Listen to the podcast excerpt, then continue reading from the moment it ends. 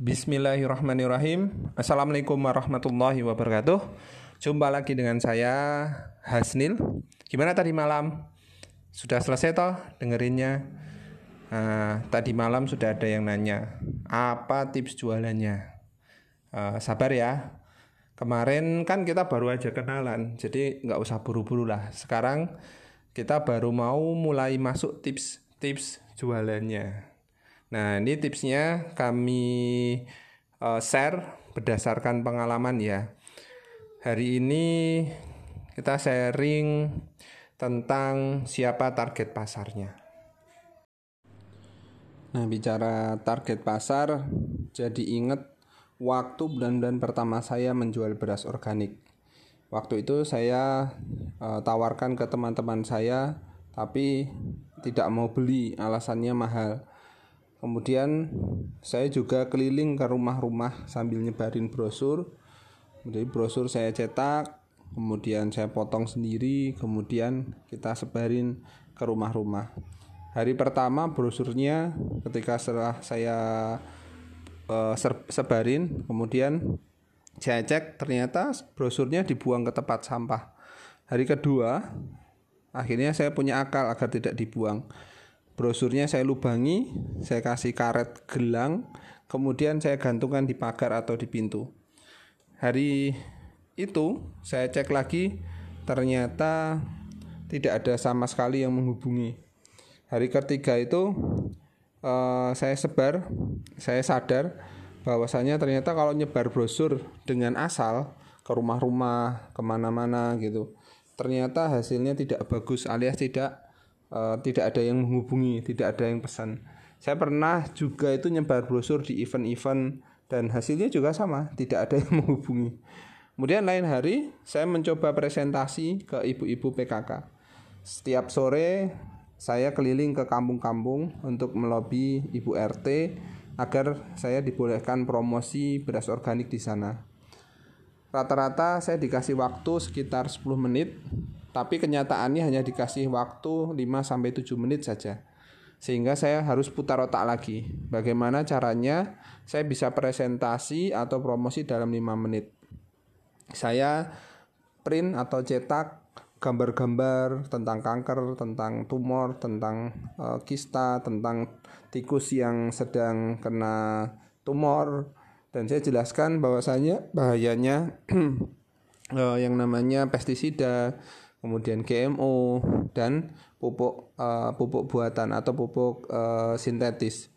Nah, hasilnya ya Anda bisa tebak. Hasilnya juga sangat sedikit sekali kalaupun ada sekali saya presentasi paling mereka coba membeli cuma satu kilo saja komentar mereka selalu bilang mahal ada yang bilang mau beli beras biasa satu kilogram aja susah tapi ditawari beras organik yang harganya selangit katanya.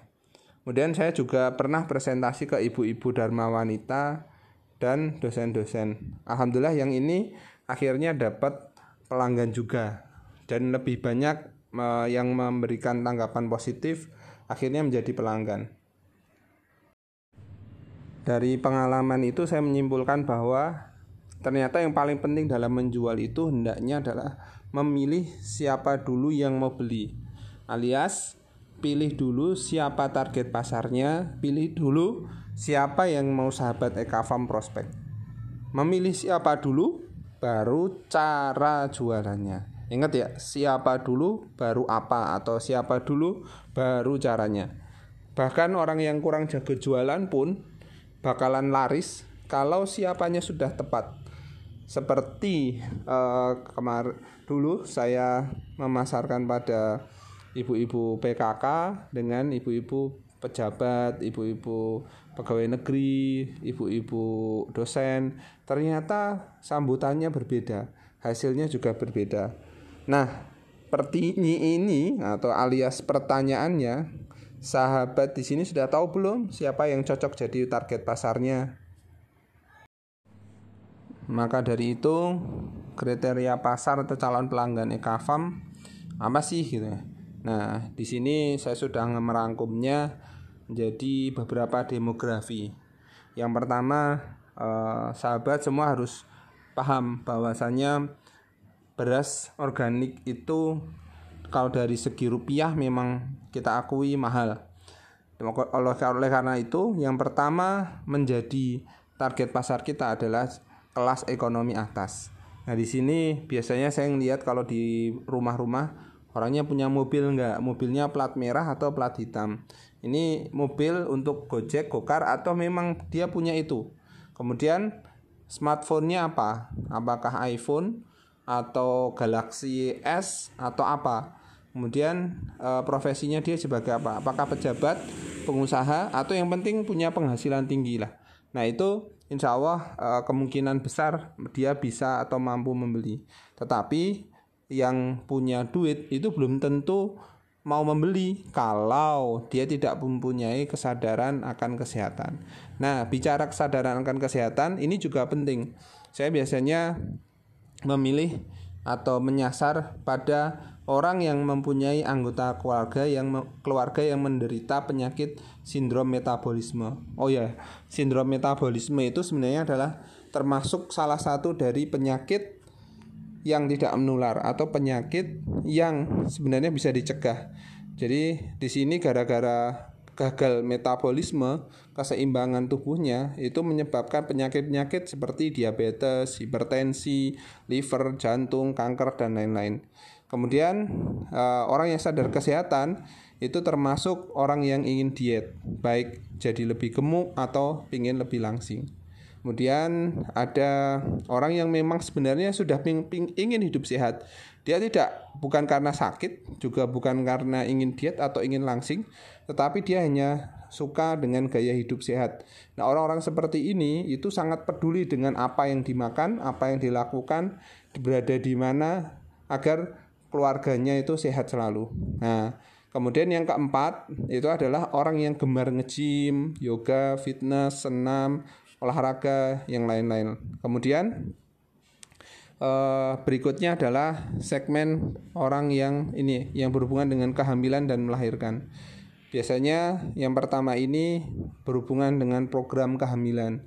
Karena sekarang banyak sekali orang yang mudah keguguran atau sudah berkali-kali mencoba tetapi ternyata tidak hamil juga. Nah, di sini untuk program kehamilan membutuhkan asupan nutrisi yang uh, bagus ya, yang baik, tidak boleh asal. Nah, di sini untuk yang nanti ada pertanyaan tentang program kehamilan bisa diskusi dengan kami. Yang kebetulan istri saya itu juga sering mendapatkan konsultasi untuk program kehamilan. Dan yang kedua, untuk ibu-ibu yang sedang hamil, otomatis itu harus atau wajib mempunyai nutrisi yang baik. Orang yang sudah eh, ibu-ibu yang sudah melahirkan atau sedang menyusui ini juga masih membutuhkan nutrisi. Kemudian selain itu makanan pendamping ASI atau nanti kalau anaknya itu sudah bisa makan ya didampingi dengan ASI ASI masih ASI tapi e, didampingi dengan makanan. Nah, makanannya ini ini bisa dari beras organik atau tepung beras organik. Nah, yang keempat itu segmen berikutnya adalah segmen anak yang berkebutuhan khusus seperti autis, hiperaktif, atau mempunyai masalah dengan kelainan imunitas seperti lupus, seliak dan lain-lain. Karena e, orang-orang yang mempunyai masalah kelainan imunitas ini kalau tidak dijaga hanya makan secuil roti saja itu dia bisa masuk rumah sakit dan bahkan meninggal dan masih banyak lagi itu ya jadi paling tidak demografinya yang pertama kelas ekonomi atas yang kedua sadar akan kesehatan yang ketiga kehamilan dan melahirkan dan yang keempat adalah anak berkebutuhan khusus atau orang yang mempunyai uh, kebutuhan khusus tidak boleh sembarangan konsumsinya Ya, masih banyak lagi sebenarnya, tapi empat itu adalah segmen pasar yang selama ini menjadi pelanggannya Ekafon. Ternyata karena luasnya pasar, maka sering mereka atau segmen pasar yang tadi sudah saya sebutkan itu minta produk lain yang biasanya hanya minta beras merah, biasanya akan konsumsi atau minta mencari uh, seperti kecap, bumbu, bumbu non MSG, mie instan, herbal atau yang lainnya. Sehingga uh, mereka itu selain mencari beras organik tapi juga ingin produk lain yang seperti yang sudah saya sebutkan tadi. Nah, saya perhatikan, kami perhatikan reseller dan distributor yang juga mempunyai produk lain itu lebih laris dan lebih sukses daripada yang hanya jualan beras organik saja. Sehingga uh, konsumen itu inginnya itu sekali mereka beli di satu tempat itu sekalian beli uh, produk yang lain sehingga saya sarankan uh, reseller, distributor, sahabat semua itu tidak usah ragu uh, tambahkan saja produk-produk sehat lainnya yang sebagai pelengkap bisa itu susu, suplemen, herbal, bumbu, non MSG ya, mie instan, kecap atau yang lainnya. Nah, itu pemasarannya lewat apa? Apakah online saja? Enggak, ternyata baik itu di online maupun offline itu bisa kok dan dapat pelanggan setia dengan mudah. Kami punya dua ya, ada yang reseller, ada yang distributor. Sebenarnya lebih banyak dari dua sih. Tapi contohnya dua. Yang pertama eh, reseller itu mempunyai toko online dan toko offline. Toko offline-nya laris ya di Jogja, kemudian toko on online-nya itu juga laris Sedangkan yang distributor juga sama. Mereka cerita bahwasanya sebenarnya yang mereka pelanggan cari itu adalah beras merah. Tetapi ketika mereka pesan beras merah, itu ditawarkan lagi madu, ditawari lagi dengan suplemen, bahkan ada yang permen herbal, sehingga keuntungan mereka itu berlipat-lipat, tidak hanya dari beras saja.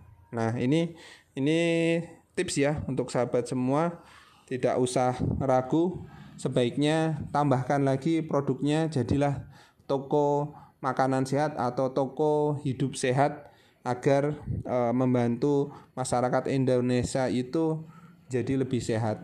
Kita buat mereka kita semua itu sehat, bahagia dan sejahtera. Nah, mungkin ada sahabat ingin diskusi, kami siap 24 jam diskusi episode ini di WhatsApp grup ini silahkan tanya di grup ini uh, kita akan jawab ketika kami online. Nah oh ya episode selanjutnya insya Allah lebih dalam lagi tips-tipsnya. Nanti akan ada tips-tips cara menjual di online dan offline.